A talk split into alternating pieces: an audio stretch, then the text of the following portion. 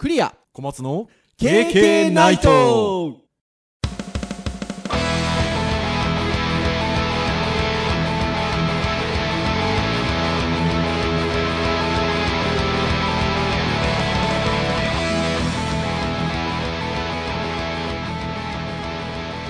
経験ナイトはいということで41回目はい、40回目でございますね、クリアでございます。はい、小松です。はい、時々ねあのこの最初に言うの忘れちゃうんですけどまあね KK ナイトって言って聞いてるぐらいですからもうだいぶ皆さんクリア小松がやってるってことは 認識していただいてるとは思うんですがまあ一応ねご挨拶をしとかないといけないですからね。はい。はい、ということなんですけれども。なんかねどうなんでしょうね。このぐらいの時期ってその新年度が始まりまして、はい。あのいわゆる学校的なところで言うと。あまあ学校的なところに限らず普通の会社でもそうですね。うーん。だいたい4月が新年度っていう雰囲気はありますもんね、そうですね。なのでまあちょっと立ち6月7月ぐらいのところで言うと始まりの雰囲気が一段落ついてうん。仕事はね徐々にこうなんていうのかな忙しくなってくると言いますかこうバタバタバタとしておりますねあ小松先生そうでもないですか？うん。いや、そうです。仕事はぼちぼち忙しいのと、まあ、はい。あと大学の授業と、ああ授業がね、そうですよね。なんかね、PTA 関連でいろいろと。ああなるほどなるほど。そういったちょっとねご家庭の催し物およびご用事というかっていう感じですよね。ね。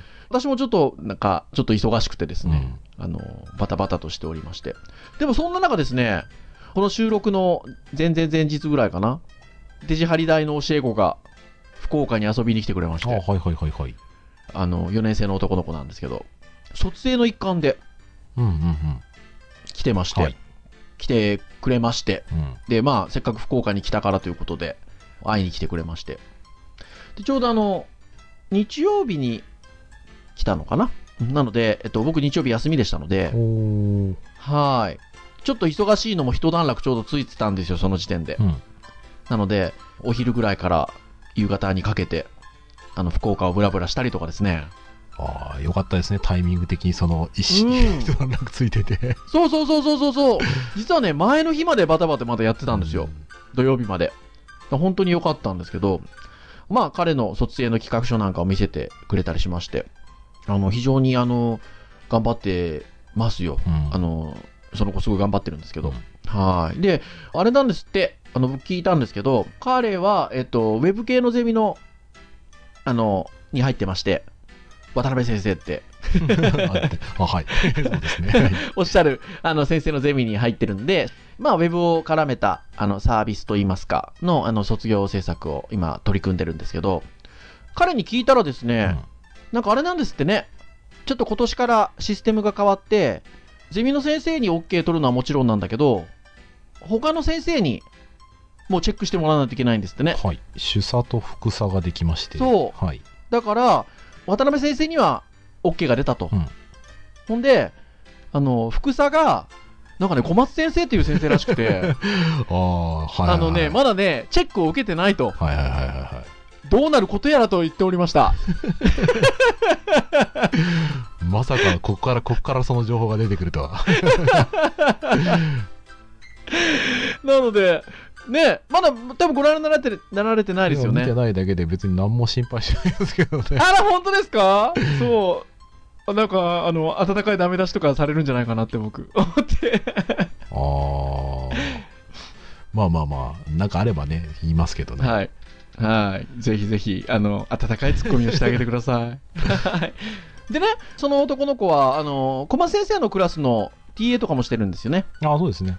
来てもらってそう。お世話になってます。なので、あの、どんなかん、どんな感じって聞いたんですよ。うん。下の学年の皆さん、うん今勉強してる皆さん。と、なかなかやっぱり結構ね、この時期で言うと JavaScript とか勉強してたりするけど、苦戦してる学生は多いですとうん、なかなか、ね、いうようなことを言ってましたよ。力不足を感じますよ。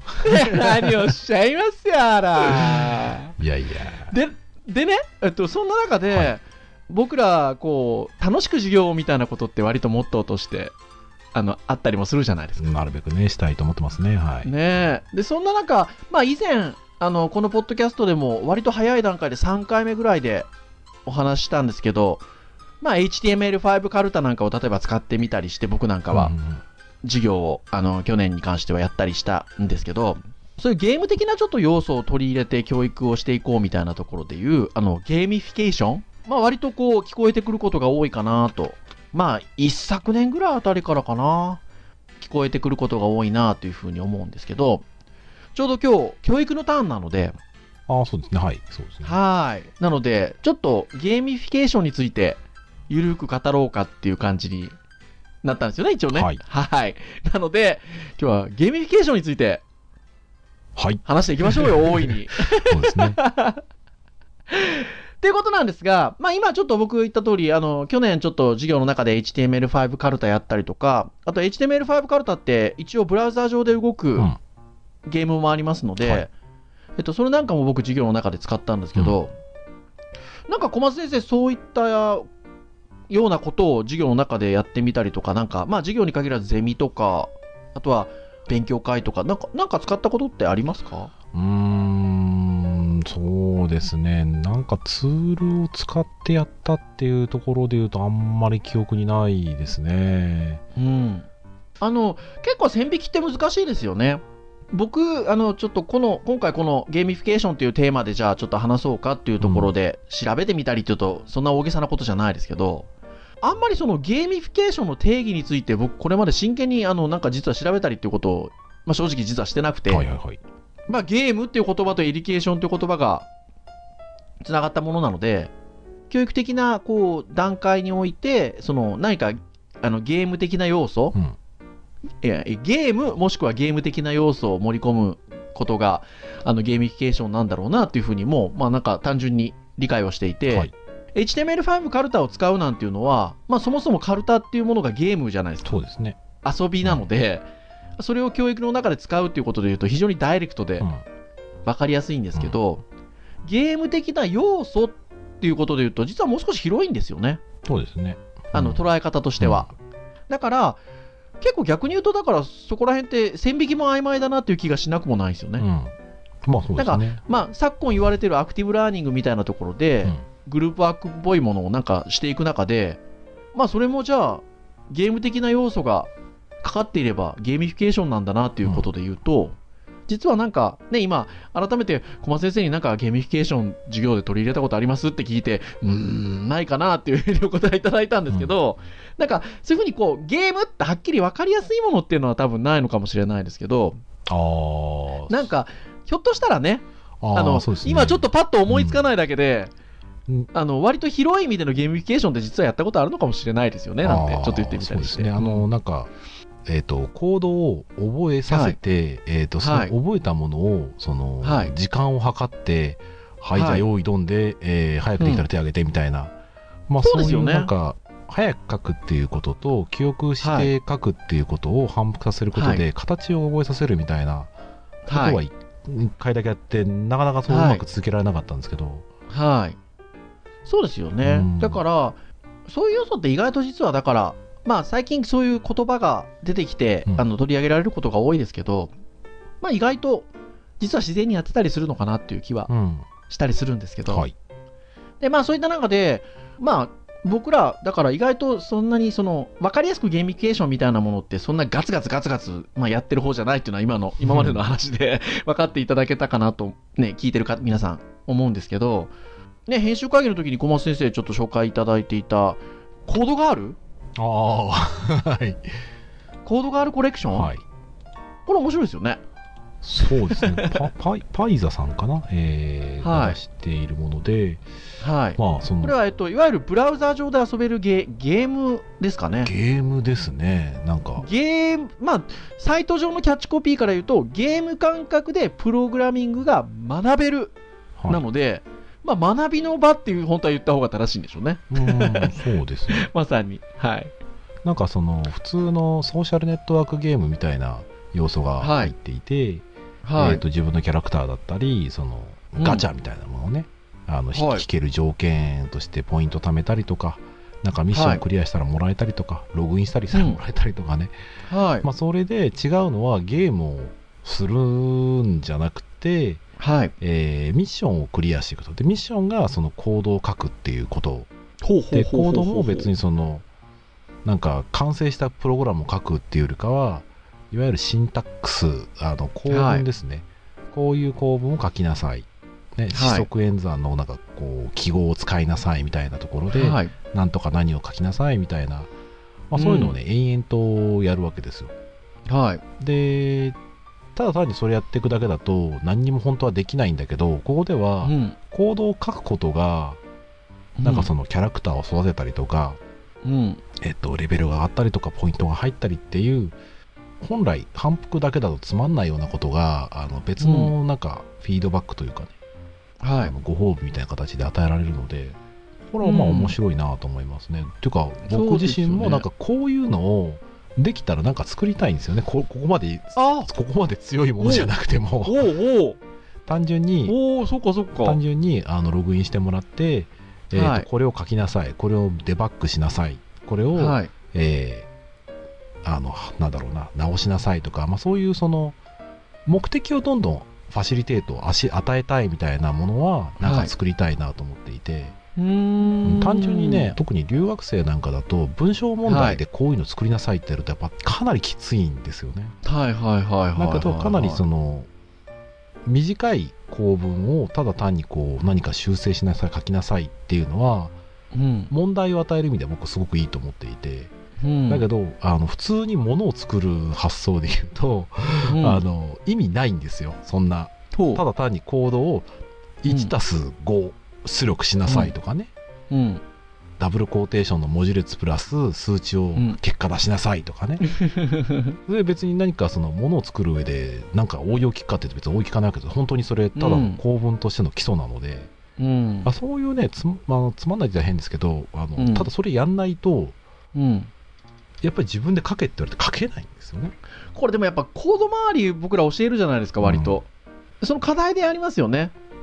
その基本的な構文を教えるときに、例えばフォー文を教えますとかっていうときに、うんフォー文、文って繰り返しの命令をするものなんですけど、大体よくあるあの書籍とかの例文だと、あの1行目がか1行目、2行目、3行目、4行目、5行目、6行目みたいな、うんえっ、と、ほら、このコードを書けば5回繰り返されてるでしょみたいな。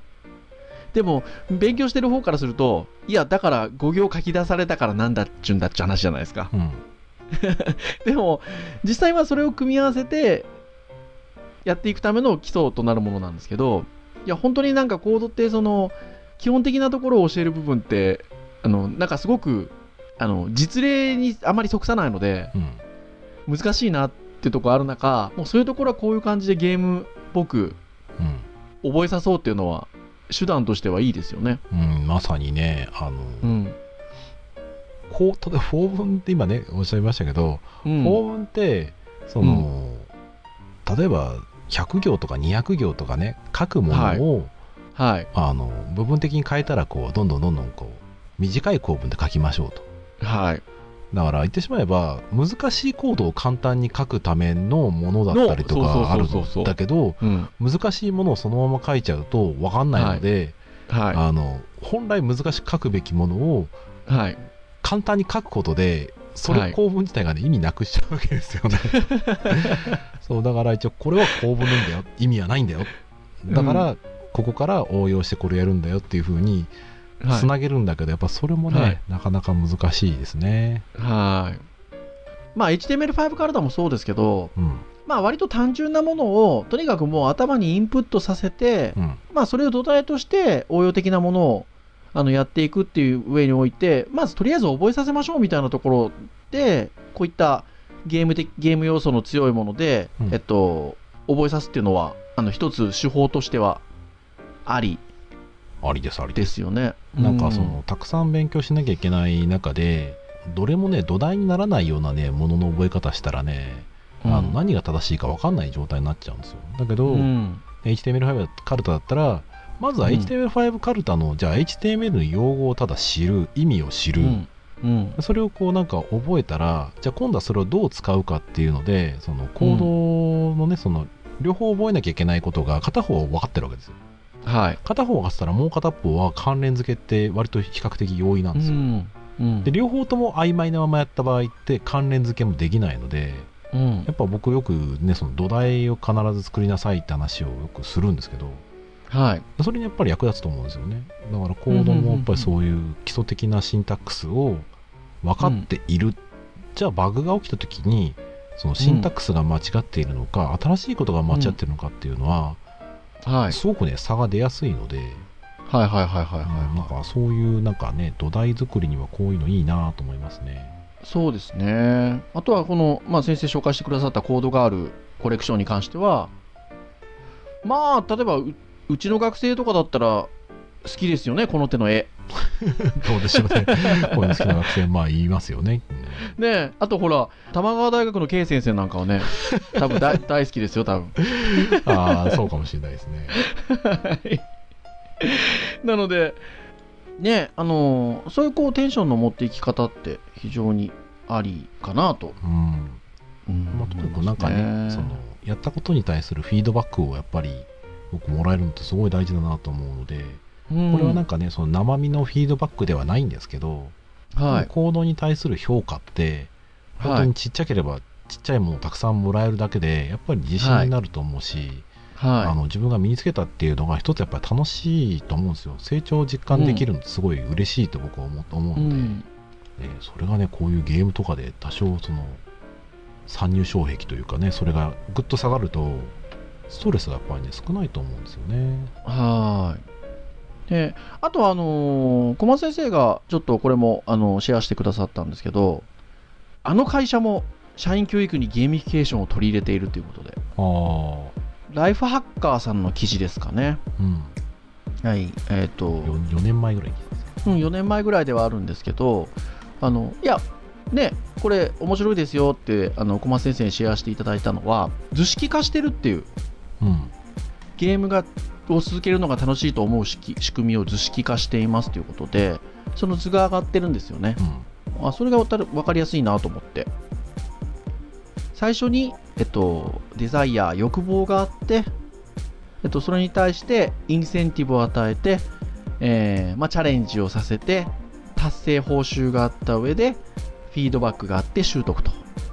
で要要はこれが、えっと、ゲームを続けるのが楽しいと思う仕組みの流れだってことですよね。そうですね。ね。で、まあ、先ほど今ずっと話してきた、例えばコードだったり、うんプログラミングのコードだったりっていうのは、なかなかね、欲望を 最初持ちづらいですもんね。持ちづらいですね。ね。そうそうそうそう。だから、まあ、今言ったような流れにはなりづらいんですけど、ねうん、だからそこにだからゲーム的な要素を組み込むことによって習得に導くっていうイメージですかね。うんまあ、うん本来のね、授業でもあのある程度は近しいことはあるかもしれないんだけどはい。よりなんか短いサイクルでできそうな感じがするんですよね。はい。んそうですね。今日ねコードの話ばっかりしてますけど。あそうそうそう、あそうそう、ね。で、あのコードの話ばっかりしてるんですけど、えっと、ボードにもちょっとい言ったんですけど、そもそもそのゲーミフィケーションの定義自体は、実はもう少し広かったりしていて、うん。あの実際にね、今紹介したようなゲームを使うっていうことじゃなくて、ゲーム的な要素を取り入れるっていうのもゲーミフィケーションなんですよね。うん。で一応定義としては、えっと、ゲーミフィケーションで欠かせないゲーム的要素あの、まあ、ゲーム的要素を教育するっていう場面において持たせるのがゲーミフィケーションなんでうん。じゃあそのゲーミゲーム的要素って何なのかっていうはい。定義で言うと、えーポイント、えースタンプランキングレベルうん。うんランクこれランキングとランクは違うあとバッジ。みたいなものが、えっと、ゲーム的要素だっていうふうに一応定義づけてあるんですよ。なので、私ども小学校の時にラジオ体操とか行ってませんでした？ああ言ってました言ってました。行ってましたよね？はい。今もやってるんですかね？やってますよ。僕ううち娘が今年から小学生なんで、まだ夏休みを迎えてないのでお、おややるんですかね？やりますよ。あやりますか？ただ僕らの頃と違って毎日はやらないかもしれないです、あそうなんですか。短期的に集中かもしれないです。あなるほどね。でね、僕らほら行くと、スタンプをしてもらってたでしょ？押してもらってましたね。ほら、スタンプ。いやいや実際の例で書いてあるんですよ。うん。だからこれもゲーミフィケーションだって。そのゲーム的な要素が入ってるので。うん。うん。なのでそういう捉え方なんですよね。うん。だから、まあ、先ほどからちょっと紹介してたような、本当に分かりやすくゲームをもう取り入れてやるっていうのもゲーミフィケーションですけど、まあ、そういった教育的な要素のところに、何がしかポイント、スタンプ、ランク、レベル、バッジうん。的な、まあ、ゲーム的な要素が盛り込まれていると、ゲーミフィケーションと言えるということで、うん。あのまあ、僕がちょっと小松先生にもシェアしたところで言うと、えっと、例えば、あれですよ、えっと、食育をするための食器、はいはいはい 野菜を食べない子供のためのゲーミフィケーション食器、うんヤミヤミット。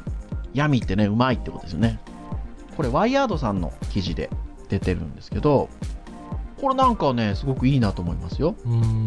あの子供を持つ親であれば小さな食通たちの好き嫌いに日々悩まされていることだろうということで、うんまあ、子供ね好き嫌いが多かったりするんですけど、まあ、そこにゲーム要素を取り入れた食事用トレイがきっとその問題を解決してくれるだろうということで、うん。これちょっとスタートアップっぽい感じなのかな、えっとクリエイティブ企業アルゼンチンのクリエイティブ企業が、えーヤヤミットという、うん。えー食器を考案したということで、えーまあ、これどういうものになってるかというと、えっと、食器にですね LED が組み込まれてまして、はいはいはい。で、えっと、そこにまあ食材が乗っていると。で、食事を食べていくと、その LED の色がだんだん変わっていくらしいんですね。で、要は、えっと、そのことによって今どれぐらいの量が減ったっていうこと、まあ重さで感知して、食べてるのが視覚的にわかると。うんで、そのことによって、まあ子供たちを食器に集中させると。うん動きがあることによって。で、その食べたものが、まあ、モバイル端末などのアプリと連動してまして、食べたことによって、例えば、えっと、ゲームのポイントが増えるとか、うんっていうことですよ。えっと、後でだからそっちのゲームをするときに、食べた方がよりそのポイントが溜まってたりとかうんっていうことがあるからそこでテンションを上げて食べさせようってことですよ。うんなんかねあとその実際に口にした熱量を仮想ポイントに変換するシステムはそうそうそうそうなんそかねそれをまた消費して遊ぶゲームをねあのやったりとかって話がたりするのでねう。あって、これいいなと思うんですよね。うんで、さらにあの面白いなと思ったのは、これ反対のアイデアも考えてみたらしいんですよ。えっと、逆に子供が野菜を食べない場合は、うんペナルティが課せられて、ゲームを遊べないようにするという逆に、あの制限をかける方も試したらしいんですけど、実際にどっちが効果があったかっていうと、利益を奪われるよりも与えられる方が子供たちの反応がずっといい。うん。うん、なので、えーまあ、実際にその商品はだから食べることによって、えーまあ、ポイントが付与されたりとか、えーそういったような方向に、えっと、やっていったんだっていうところなんですけれども、うん非常にこういうの面白いですよね。面白いですね。うーん。面白いですね。あと似たようなやつだとガムってあの歯ブラシとか、歯磨き粉とかのメーカーさんがありますけど。がねガムプレイっていうのを最近出したんですよね。これがですね歯ブラシなんですけど連動してましてアプリと。で歯を磨くことによってお口の中のゲ菌を退治するゲームと連動してたりとか。あとはえっ、と歯ブラシが楽器に変わると。えー。でもちろんねあの歯磨きのログも取ってるんですよ。何回こうブラッシングしたとか。えーこれ面白い。ね、面白いでしょ？はい。これちょっとね、私、じ自分があまり歯磨き得意じゃないので、ちょっとね、自分自身が欲しいなと思ってるんですけど。もうこれね 採点が欲しいです採点が。自分の歯磨き採点するやつ。あとはね、えっと、まあ、3分間ぐらいは磨きましょうみたいなところがあるので、まあ、大人用のやつだと、えっと、磨いてる間に3分間のニュースを読み上げてくれるっていう、う あったりとか。なんかね、これちょっとまたどっちかというと IoT 的なうん。要素も強かったりするかなとは思うんですけそうどです、ねはい、でもまあそのゲーム感覚で歯磨きをするみたいなところで言うと割とこうゲーミフィケーション的な要素がうん。あるかなというところではあるんですけど。なんかねこういうのもいいですよね。いいですね。なんか単純にこうあいわゆる学校の勉強というところじゃなくてうん。食育だったりね。うん。こういったこう歯を磨くっていうようないわゆるそそこをあ育み育てることも教育ですもんね。うん。なのでそこにあのゲーム的な要素が加わってくるっていうのはなんか非常にいいなっていうふうに思いますね。で僕授業であの、はい。実際にそのプログラムでゲームを作る、まあ、ミニゲーム作るようなことを教えてたりすることがあるわけですよ。あはいはいはいはいはいはい。でそれで、まあ、僕作ったサンプルを改造してもいいし自分で調べてうん。なんか、ゲームを作ってきなさいみたいなね課題出したことあるんですよ。うん。そしたらね割とね、うん。あのみんなゲームというものに対してやってはいるものの、はい。何をしたらゲームになるかっていうのは意外と分かってなくて。ああなるほど。だ僕なんかね自分でその作るから作ったり自分でやったりするのが多いので、うん。あの大体学生の教える時でルールと制約って話をしてるんですよ。うん。あの結局簡単すぎたら面白くないはい。で難しすぎても面白くないので、はい。ある程度のその何をしなければいけない、でそのは中で制約を与えて、まあ、不自由さであったりとか、い。はい。やり込み要素であったりとか、はい。まあ、そういったものであのそのその人が望む欲を満たすみたいなね、うん。でそれをいかにこう制制約というか制限を与えた上でやらせるかっていうのをゲームに取り入れるといいよって話をしてたりするんですよ。はい。でこういうのってやっぱりその、まあ、考える人がいて使う側がいてもちろんいいなと思いつつ、はい。あの実際にこう教える側としては、はい。割とそういうゲームの何が面白いかって知っといたらなんか活かせんのかなって気がちょっとしてきました。歯 歯磨きなんかはね。単純にこう自分がそうなれたら嬉しいっていうのが割と単純にあったりはするのではい。まあまあそこがなんかトライというかねできるかなっていう部分が割とここでは強かったりとか、はい。まあ、ちょっとそれぞれあの意味合いはあるとは思うんですけど、はい。うん、なんかそういうのを役に立てたいですねなんかね。あでもなんか今僕小松先生の話を聞いていてあのそのね学生にそのゲーム的なものを作らせるときにそもそもゲームってどういうものだって今お話しされたじゃないですか、結局だからゲーミフィケーションうん。そのいわゆる教育の段階にゲーム的な要素を取り入れるってまあそういうことですね。今ゲーム的な要素のお話をしていただいたわけじゃないですか要は、まあまあまあまあ。ま あだから教育をする上で今小松先生がお話ししていただいたものを満たす取り入れることができればゲーミフィケーションになるわけですね。ですね。ねえ。まあまあでもうちの学校でいろいろあいろいろありましたよ。なんかそのはい。卒業制作とかでねあの、はい。先生俺ゲームやるのは好きだけどゲーム作るのはそうでもなかったっていうね。こうあそうそうね。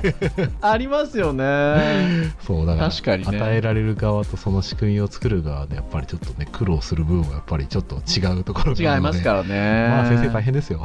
そうですね。本当にそうです、そうです、そうです、そうです。でも、まあ、そろそろ時間も来てるのではい。っていうところなんですけど、あの、意外と、その、学びの場にゲーム的な要素とかゲームを取り入れるのは何事だっていうことも出そうなイメージあるじゃないですか。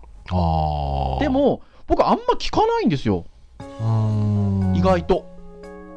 うんだから、なんかそこって、意外と好意的なのかなって。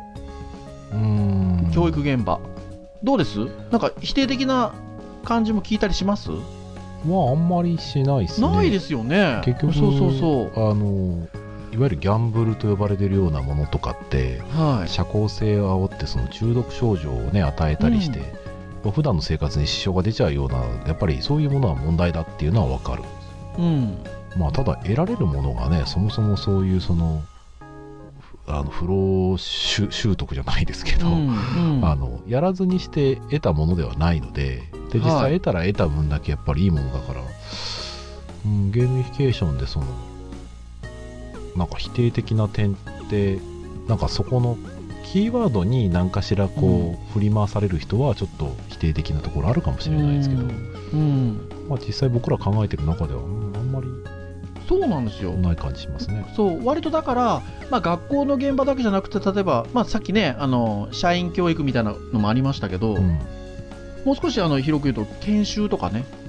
ああそうですね。そういう場でもあの割と使われてますし、まあ、さっきねあのほらちょっとあの秋葉的なアニメの時にあの玉川大学の K 先生なんて名前出しましたけど あのまあねあの K 先生はあのマネジメントとかねあのご専門でいらっしゃるんでよくあの授業の様子拝見してるとマネジメントゲームやったりとかうん、だから割とそのテーマ的にはお堅いものであっても、まあ、そこなりのゲーミフィケーション的なアプローチってあるなと思ってて、で、まあ、あまり否定的な言葉がそんなに聞こえてこないのはやっぱりあのそういう教育する場面において意外とゲームっていうのが相性がいいんだろうなと思うんですよね。そうですね。うん、でちょっと前に話した IT 理論とも非常に親和性高いと思いません、ああ本当ですね。インパクトと Times っていう意味では、うん。確かに確かに。うん、そうですね。うんなるほどな。あ、それで言うと、それで言うと、あの、そのご専門のあのあの先生になんか、その辺も聞いてみたいですね。そうですね っていうのはありますが。なので、なんか、おおむね僕、好意的な、あの、イメージがあるので、うんなんか、まあ、僕らもそうですし、いろんな先生方の取り組みもそうですし、あの、見ていきたいですね。うん多分ねなんかね、やれるうん機会があれば僕らもチャレンジしたいですし。なんかねそういう、んなんか学習キットじゃないですけどねワークステ、ワークショップキットじゃないですけど、はい。こういう取り組みしたら面白いんじゃないかみたいなのは、ね、それぞれがなんか持ってそうなんでなんか作ったら面白そうですねそうそうそう。あ、あとほら、ま私たち前々から言ってるじゃないですか。うん、そういうちょっとツールにしたいよね、みたいなうん、ことは前々から言ってるので、まあそうですねだいぶなんかやだねあれですけどね、なんかでもやれるといいですよ そうねで。すねはい。なので、まあぜひあの、これをお聞きになられてる皆さんが、その、例えば教育の現場などで教える側の立場ばかりの人じゃないというのはもちろん、リスナーの皆さんがね、あの、そうじゃないというのは分かってるんですけど、まあ当然、そのいろんな勉強会してみたりとか、仲間内でワークショップしてみたりとか、なんかそういうミニマムな場であっても何か教え合ったりする場っていうのは割と皆さんあると思うんで、うん。そういう場でなんかちょっとね、ゲーミフィケーションというものをちょっとやってみられるといいんじゃないかななんていうふうに思いますね。はいね生活はい生活の一部にね取り入れることで、ね、そうそうそうそうそう、楽しくなります取り入れていただけるといいんじゃないかなっていうふうに思いますね。はいはい。それでは以上としたいんですが、はい KK ナイトは、えー毎週木曜日に配信をいたしております。はいえー今日も無事収録ができたので、多分おそらく、えーちょっとね、編集は実は小松先生お願いしているので、えーご迷惑をおかけするんですが、はい。おそらく届いておるでしょうと いうところでございますので、えー公式サイトからお聞きいただいても結構ですし、えー iTunes ストアなどで購読登録していただくと、バンバンバンバン降ってくると。はい。もうあのー TBS ポッドキャスト終わりましたから、ああライバルがね。亡き後をね、引き継ぐのは私どもでございますので、母数が母数が全然違う ぜひあの、いゆるりとはい聞いていただけるとありがたいかなというふうに思っております。はいはい。それでは、えーまた次回の配信でお会いいたしましょうかね。はい、はい。えー今日お届けをいたしましたのはクリアと、小松でしたそれでは皆さんまた次回の配信まで。さようならさようなら